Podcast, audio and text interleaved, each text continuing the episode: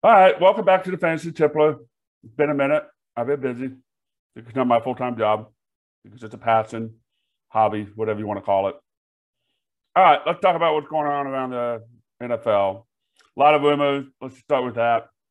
I uh, wanted to start with uh, Laviska Shenault. I saw something that was posted about uh, Jaguars head coach Doug Pederson saying how impressed he was with uh, Laviska Shenault on the special team. He thinks he has a stronger role. I can't remember the exact quote, quote, but like a stronger role on the special team as a returner. And to me, that says abandon all ship. Like, we're done.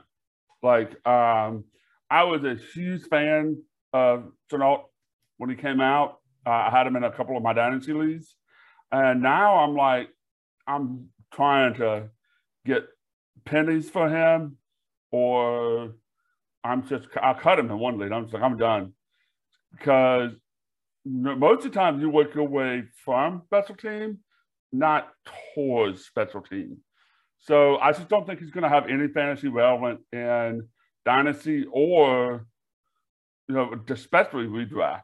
So don't take him in best ball. Don't get him in, uh, you know, don't let him get on your dynasty team, and definitely don't even like go ahead and block him out, you know, when it comes time for the redraft. I'm just, I'm just, nothing against the guy. I'm just off him completely. Now, if things change during the year where he gets bumped up to wide receiver three, maybe I can take a look at him, but no, I'm done. Next, Mitch Trubisky. They've uh, the Steelers had pretty much announced that he's going to be the starting quarterback um, for the twenty-two season, and I'm like, duh, no kidding, man. Um, some people really, really think Kenny Pickett's going to really make a an effort uh, to start, and right now he's taking thirteen reps. And remember, the Steelers is a great, great organization. Mike Tomlin is one of the best N F L head coaches um, that's ever coached. And I think he knows that if you try to put Kenny Pickett out there, you're going to ruin his chance of being a really good N F L quarterback. Um, so they're going to let him come up slow. They're going to, um, you know, see if Trubisky still has it, which I think he does.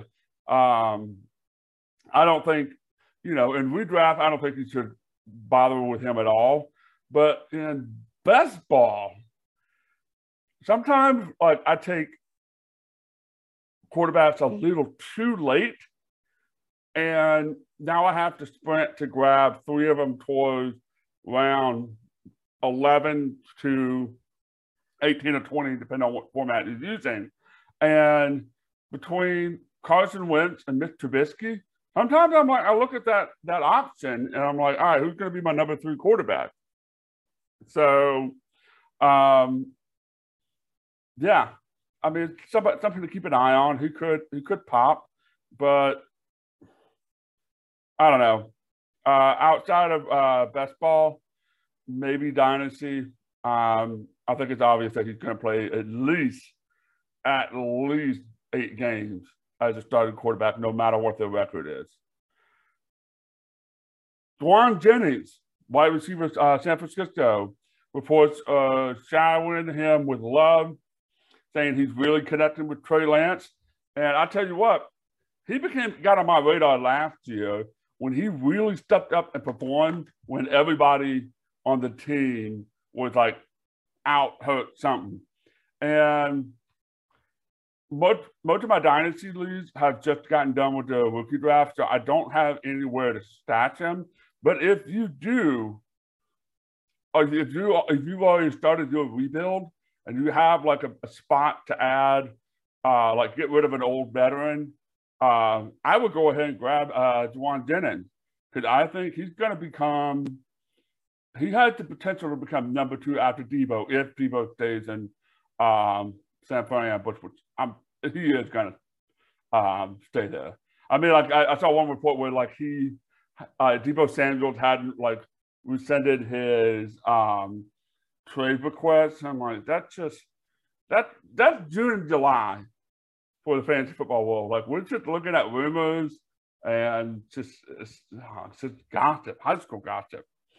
So, Jauan Jennings, if you have him on your spot, go ahead and grab him. I'm not targeting him in best ball yet. It's a little too early, and I just I, – there's, there's too many other players, like one I will mention later uh, to, uh, in a minute, that uh, that will have a couple of games that, that put out the game. And Jauan Jennings, it's just too far down the depth chart as of right now. That could change. Keep an eye on him. Definitely put him on your watch list. Grab him if you have room. Have some fun. This was interesting. Uh, a report that came out. Uh, Eno Benjamin is the early favorite as the backup running back to James Conner on the Arizona Cardinals, and that is very surprising to me, considering they just paid a little bit of money to get Daryl Williams over there, and Daryl Williams is an excellent backup running back. Um, I don't believe what they say. I think Daryl Williams is the backup running back. So don't go pumping up your draft chart, you know, grabbing Angel Benjamin everywhere. If he's, if you got someone you want to, and you got James Conner and you want to throw him on your bench, sure, go ahead. You mean, you know, you do you. Uh, I just don't believe that report at all. Um, I think Eno Benjamin, if he was going to do anything, he would have done it by now. Um, I think he's a permanent safety pick for a running back room for an N F L team. Um, but I could be wrong, but I don't think I am. Um, this guy that I'm going to talk about next, I was really upset that I wasn't able to grab him in my two tight end premium dynasty league. And that guy is Daniel Bellinger. I hope I pronounced his name right. Daniel Bellinger, tight end for the New York Giants. Uh, and he is reportedly taking first team snaps uh, because they just got that they sent um, always broken uh, Evan Ingram down to Jacksonville Jaguars, and so they don't really have anybody right now since, except for Ricky Seals, and he can't stay healthy either. So Daniel Bellinger was like somebody I was really trying to get at like the end of the second round, and someone got grabbed him before I could. Um, so if you're in a dynasty league, definitely go grab him. Uh, because I think he will, I don't think he'll be productive this year, but if they give him like even twenty percent playing time, he's going to pop earlier than normal. Because like, you know, the golden rule, tight end takes three years to develop, and then they pop the third or fourth year, depending on like what team they're on. They have really no um, tight end. They haven't really made an effort to sign any veterans besides Ricky Seals-Jones. So Daniel Bellinger has like great, great opportunity. You got, you know, a place to stash him on the bench and do it. Um, I've have heard that some, he's out on some waiver wires for whatever reason. You know, so go, go grab him. Um, next. Uh, so the, It was kind of surprising. I've, I've, I've been kind of wanting to keep this guy under wraps. And um, so, for example, when I talked about Jauan Jennings recently, I would rather have this guy than Jauan Jennings. That is Jamison Crowder. He joins the Buffalo Bills and is competing for a slot uh, position with um, one of the other uh, receivers. And I'm like, Jamison Crowder has this. And he is basically free in all formats. Redraft, Dynasty, especially best ball. I I have him. I'm I'm grabbing him in almost every single best ball draft I'm doing right now. So there's reports coming out as he's impressing in the slot, and it's like, no kidding. Like, this guy has been productive, you know, his entire career. He's just been on really bad teams. Um, now he goes to one of the best quarterbacks in the N F L right now, and he's going to be going into a spot with Cole Beasley. Now, Cole Beasley, if you remember in the past, was a great late-round uh, best ball wide receiver. Because when he popped, he popped. And I think Jamison Crowder is going to be that. He's going to be a little wide receiver three sleeper that's going to have some big, big games. And we love that in our late round best ball wide receivers. So go get him, pay attention to him. Um, Dynasty, if to me, if someone wants to give you a, like a fourth rounder with for Jamison Crowder, sure, why not? You know, um, I just, I don't know if you're going to be confident enough to play him, but in best ball, grab him everywhere. All right. So a while back, like uh, Colin Kaepernick worked out for the Raiders, and it was like an official workout. And it was kind of hush-hush, and they said he performed well. But now Warren Sharp uh, is reporting that his, his uh, tryout for the Raiders was a disaster. And I thought that was hilarious. Because, like, I, I really want, you know, I really want Colin to play in the N F L one more time. Just one more time. Because he did lead a team to the Super Bowl as a backup. So he needs – I just want to see him on the field one more time.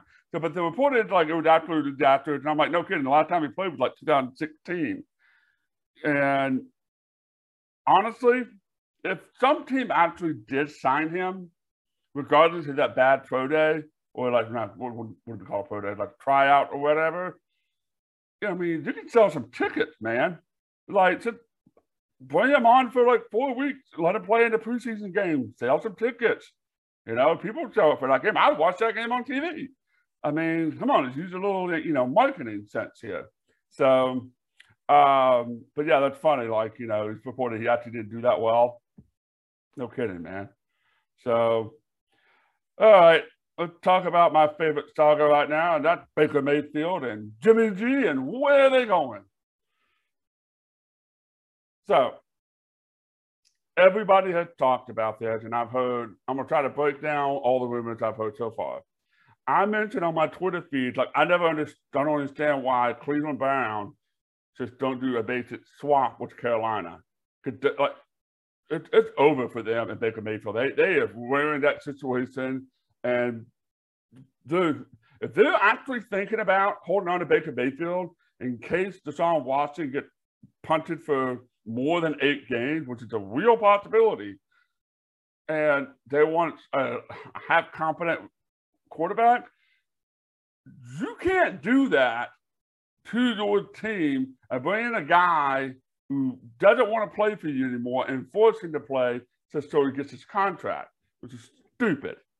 Now, Sam Darnold, Carolina Panthers, had the exact same contract as Baker Mayfield. I don't understand why they just don't do, like, a basic quarterback swap. Jacoby Brissett starts the year. You know, Sam Darnold is his backup, possibly competes for the starting role.